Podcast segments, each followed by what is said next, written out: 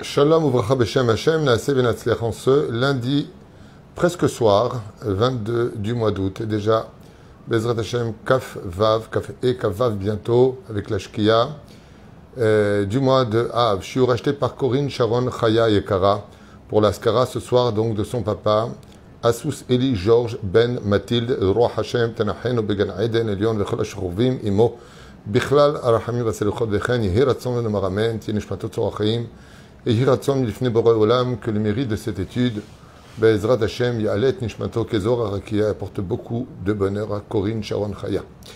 Euh, on souhaitera en même temps, Bezrat Hashem, une grande Nechama, puisque un des Gdolador, le Gdolador vient de partir, il a été enterré cet après-midi, le Rav Shalom Cohen, Zecher Tzadik Ve Kadosh Ivracha. Shemlitz Tov Ba'adenu et qu'on n'ait que de très très bonnes nouvelles au sein du peuple d'Israël. On voit que tous les Gdolim sont tous en train de partir les uns après les autres. Mashma Mikan, que la place aujourd'hui, puisqu'il n'y a plus vraiment de Gdolador dans notre génération, il en reste encore Baruch Hashem. Mais apparemment, les places sont libres pour laisser toutes ces places au Melech HaMashiach. Donc dans notre douleur de voir nos pères spirituels partir les uns après les autres dans notre génération, on peut être certain que quand Dieu ferme une porte, c'est pour en ouvrir toujours une plus grande. Alken, on commence notre shiur en vous souhaitant à tous, Bezrat Hashem, une grande réfouche les mains, beaucoup de santé, beaucoup de bonheur, beaucoup de parnassa, tout ce que vous désirez. Je pense que par-dessus tout, un grand shalom dans nos vies, à tous. Parce que les choses ne sont pas simples pour personne. On commence notre premier shiur en pensant, Bezrat Hashem, aussi à une grande réussite pour tous nos tormim, tous ceux qui prennent des shiurim Toda, Rabba Nicole Lev, avec notre premier shiur, qui s'appelle Nager à contre-courant. Alors de quoi est-ce qu'on parle dans ce shiur Bezrat Hashem, de nager à contre-courant? Vous savez que dans la paracha de Ré, on nous parle des animaux purs et des animaux qui ne sont pas purs. La liste des animaux purs et impurs sont donnés dans cette paracha extraordinaire. Et il y a toujours dans la chassidoute un moussar eskel à retenir de ces enseignements qui peuvent être techniques, comme on voit dans ma Roulin, mais qui peut être aussi extrêmement moussari, c'est-à-dire que même si on n'a pas de poisson, même si on ne mange pas du poisson parce qu'on serait vegan ou végétarien, peu importe, eh bien, dans tous les cas de figure, la Torah s'adresse à plusieurs degrés de compréhension. Ve'alken, je vous ai noté quelques petits euh, Bezrat Hashem euh, euh, exemples que l'on peut retenir, Bezrat Hashem. Vous savez tous qu'on vit aujourd'hui dans un monde qui devient fou. C'est-à-dire que ceux qui ont dépassé les plus de 55 ans, 50 ans, et qui regardent le monde tel qu'il est devenu aujourd'hui, les gens deviennent totalement fous. Au point que les gens dits normaux sont anormales, et au point que quand on dit entre juifs, entre nous, tu es chômeur, Shabbat, l'autre il te dit, ah non, je suis normal dans la réalité, un juif qui n'est pas Shomer Shabbat est pas normal. Parce que la nature du juif, comme l'expliquait le rabbi de Lubavitch, c'est d'être Shomer Shabbat. C'est pour ça que Dieu nous a choisis parmi les peuples. Veshambrou bene Israël et Shabbat. La nature du juif, c'est d'être religieux, c'est d'être pratiquant. Quand tu dis aujourd'hui, est-ce que tu as mis ton enfant dans un Talmud Torah, il te répond non, il est dans une école normale. Normale vous êtes devenu fou. Depuis quand, même en Tunisie, on mettait les enfants au Keteb? Ça veut dire qu'on les met normal. C'est-à-dire que Dieu nous a donné la Torah, les mitzvot, la terre d'Eret Israël, et il serait normal de faire d'un autre pays sa propre patrie, de mettre nos enfants dans une école laïque, ce qui est anti-normal, au point où un chazan ne peut pas être chazan si ses enfants sont dans des écoles laïques selon Shulchan Aruch. Et donc on vit dans quelque chose de fou. Ça veut dire que ce qui représentait le juif, la Magen David, le, le, Migvé, la cacheroute, notre pays, notre existence, un peuple sorti du pays d'Égypte est devenu cérémonial, religieux. Et donc, quelque part, nous allons nous normaliser avec les nations du monde. Seulement quand on observe ce qui se passe au sein des nations du monde, on peut dire vraiment que le monde devient fou. Et que par contre, de l'autre côté, les gens qui sont appelés pratiquants, sont considérés carrément comme ou des attardés, voire des primitifs. En tout cas, en Israël, c'est comme ça qu'on nous définit. Primitifs et méphagrim. Euh, on nous a même dit qu'on était des, euh, euh, parasite de la société. C'est-à-dire d'être un Eved Hashem, comme le dit la Gemara dans Masechet Sota, Veyirichet im Asu. À la fin des temps, la dernière génération, eh bien, on en aura ras-le-bol des religieux. Les gens qui pratiqueront la Torah, on en aura ras-le-bol. Mais par contre, de faire des soirées avec euh, de la nudité, de la débauche, de la vulgarité, sera de la normalité. Une femme qui viendra retirer un mari en le charmant et détruire une famille parce qu'elle aura enfin eu gain de cause de prendre le cœur d'un autre homme, eh bien elle dira, il n'y a pas plus fort que l'amour.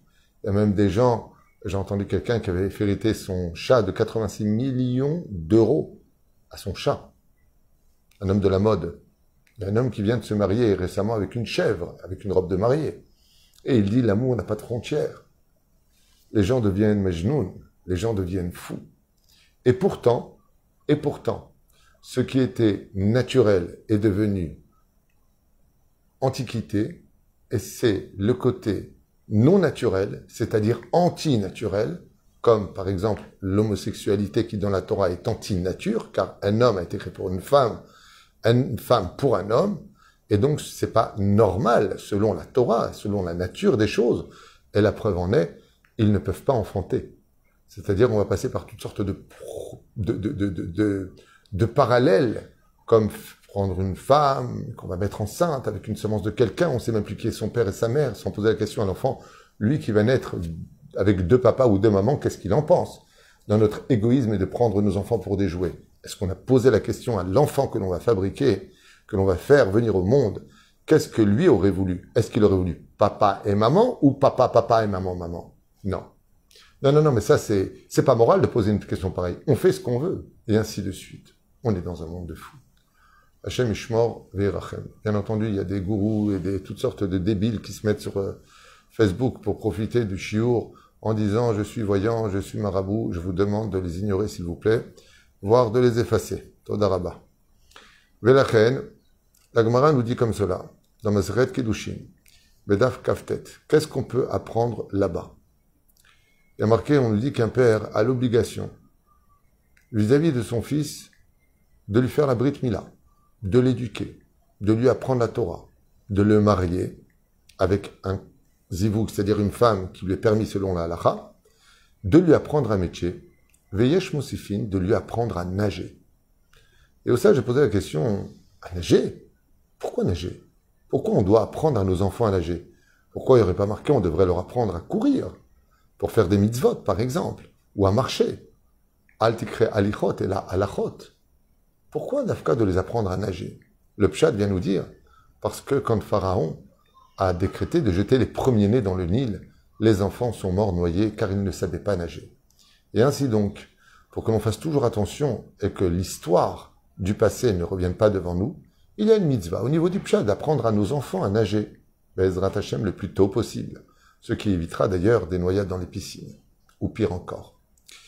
Aval, aval, ici, une très très très bonne leçon vient frapper à notre esprit par rapport à tout ce qu'on vient de dire au début. Vous savez que dans la paracha de Ré, comme dans la paracha d'ailleurs de Shemini, on nous donne les simanimes, les signes des animaux cachers et des animaux non cachers. Le poisson, symbole du peuple d'Israël, le peuple d'Israël est comparé à trois animaux. Il est comparé sur terre au lion, il est comparé dans les ciels au pigeon, à la colombe exactement, et il est comparé au poisson au niveau de l'océan. Le poisson cachère. bekerev. Pourquoi d'Afka ces deux simanies Pourquoi le poisson doit automatiquement avoir des nageoires et des écailles? Pourquoi est-ce qu'on n'aurait pas dit qu'il devrait avoir, par exemple, une queue en forme de pointe et, et par exemple, s'il a des dents, s'il n'a pas de dents? Un autre signe. Pourquoi Dafka, Dieu, a défini qu'un poisson cachère devrait avoir des nageoires et des écailles chez l'acte de la méode. Pour illustrer ça, on va raconter un procès qui a eu lieu au Texas, pour bien comprendre. Alors qu'un homme fut accusé de meurtre. Vous savez qu'au Texas, si les preuves sont flagrantes, eh bien, la personne risque d'être condamnée à mort. Et voilà que les témoignages s'accumulant contre le coupable, eh bien, l'avocat décida de faire preuve d'une grande malice. Il s'approcha du juge, comprenant qu'il avait perdu son procès face au procureur, et il lui dit, vous savez que dans la loi américaine, pour condamner une personne à mort, alors que toutes les preuves sont flagrantes, il faut être sûr à 100%, à 100% qu'il est coupable. À ce moment-là, le juge, il dit, et vous, vous avez une preuve? Il lui dit, oui, j'ai une preuve. Et là, il élève la voix pour que tout le monde entende dans la salle d'audience, et il dit, eh bien, c'est très simple. Il est 11h moins 5. Sachez qu'à 11h, la présumée victime qui a été assassinée va rentrer ici comme je lui ai demandé à 11 heures précises pour vous dire en face qui réellement l'a tué. Et là, toute la salle est en émoi. De quoi il parle? La victime est vivante. Et puis voilà. Qu'à 11 heures, moins 5, 6 secondes, toute l'assemblée, les jurés y compris, tout le monde se tourne vers la porte du palais de justice pour voir qui va pousser cette porte à quelques secondes des 11 heures. Et bien entendu, 11 heures arrivent et la porte ne s'ouvre pas. Personne n'apparaît. À ce moment-là, le juge dit Alors, votre victime, apparemment, elle n'a pas vécu la résurrection des morts. Elle est toujours morte. Il dit Oui, mais regardez ce qui s'est passé. Ah, elle est vers la porte. Ça veut dire qu'ils ont cru en ce que j'ai dit. Et ils ont imaginé, accepté l'idée que, en fin de compte, la victime n'était pas morte. Ça veut dire qu'ils ne sont pas sûrs à 100%, puisqu'ils se sont tous retournés. N'est-ce pas là une preuve qu'on n'a pas toutes les preuves de son innocence? Et l'avocat fit un clin d'œil à son client qui était accusé. Et le juge le regarda droit dans les yeux en lui disant Vous avez fini votre plaidoirie? Il lui a dit oui. Il lui dit alors je déclare l'accusé coupable et il sera condamné à mort. À ce moment-là, un des jurés se lève et dit mais il a raison dans ce qu'il dit. Monsieur le juge, euh, on s'est tous retournés. Et le juge dit oui. Vous vous êtes tous retournés sans exception. Même moi, j'ai regardé. Alors il dit alors? Il dit oui, tous, sauf une personne qui était la principale, l'accusé. Et vous savez pourquoi l'accusé ne s'est pas retourné? Parce que comme il l'avait assassiné, il sait très bien que c'était un coup de bluff. Donc étant donné que lui-même qui était concerné ne s'est pas retourné, il est évident qu'il savait la vérité sur ce qu'il avait fait. Donc il est condamné. Ainsi, explique nous Chachamim, entre autres, le Raviana Metzger, Shlita, Shebadel Chaim Arukim, que le peuple d'Israël est un petit peuple on est complètement minoritaire. Et même entre nous, entre juifs, nous sommes aussi minoritaires dans la pratique réelle de la Torah et des mitzvot, d'être Shomer Shabbat, Nida, Kashrut, d'être attaché à la terre d'Israël. Certains vont pratiquer plus que d'autres. Dans l'ensemble des choses, nous sommes une minorité parmi les nations du monde. Et une minorité au sein même de notre propre nation. Comme un tout petit poisson, à l'image de Nemo, qui devons lutter à remonter des fleuves à contre-courant. Il y a une chose de sûre. Tout comme le poisson lutte contre le courant, avec tellement d'ennemis sur son passage. Non seulement le courant est extrêmement violent, les poissons plus gros veulent nous dévorer, et les ours nous attendent à tous les barrages. Nous sommes, avant d'arriver, pour pondre nos œufs, pour arriver à déposer nos enfants dans un monde de vérité, confrontés à tellement d'obstacles sur notre route, que seuls si on est conscient qu'on a la vérité dans les mains et la Torah dans les mains, alors on aura gain de cause et on réussira à surmonter toute cette assimilation qui veut nous éloigner de la Torah et des mitzvot. Et la Torah et les mitzvot sont symbolisés par deux choses. Pour que le poisson puisse avancer, il a besoin de ses nageoires qui vont donner une pression et une pulsion qui vont le projeter de l'avant. Ce sont la pratique des mitzvot. Et les écailles, pour le protéger, l'étude de la Torah, sont comparées aux écailles du poisson et l'accomplissement et la pratique des mitzvot sont comparables aux nageoires du poisson. Et le poisson, pour se protéger des intempéries, pour se protéger des ennemis, il a besoin de ses écailles pour glisser, pour avancer, pour se protéger comme un bouclier. La Torah est un bouclier pour nous. Donc le poisson a des écailles. Et pour avancer à contre-courant face au monde entier, eh bien, il a besoin de nageoires.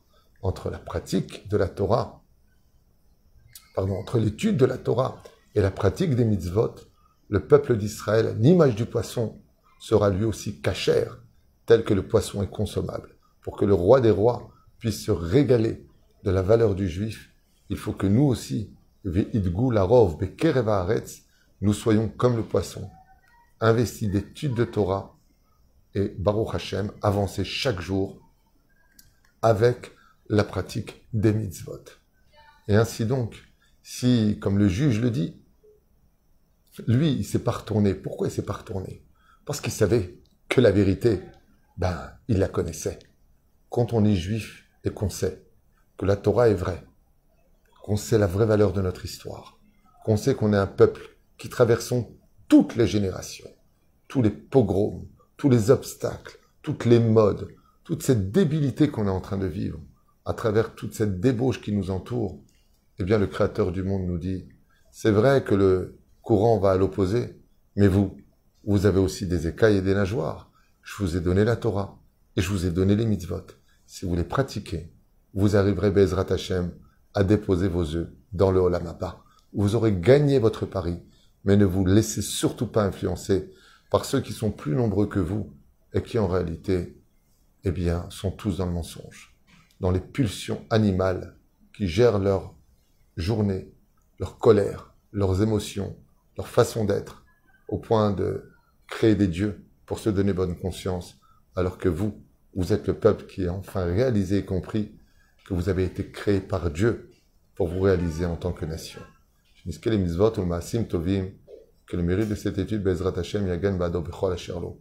Il y a un deuxième jour qui va suivre tout de suite pour une deuxième askara, tout de suite maintenant dans à peu près cinq minutes, qui est la suite de ce shiur et qui n'est pas moins intéressante, qui, pour ceux qui sont intéressés par notre étude Bezrat Hashem, pour nous renforcer pendant ces vacances et de Bezrat Hashem réaliser que quand un Gdol adore, comme le Rav Shalom Cohen vient de nous quitter aussi, eh bien, c'est parce que peut-être que le prochain Gdol adore, ce sera vous, si on se comporte à l'image des poissons, avec la Torah et les mitzvot dans nos mains, et surtout dans notre génération, avec l'amour du prochain. Kol ou les et à tout de suite pour ceux qui veulent.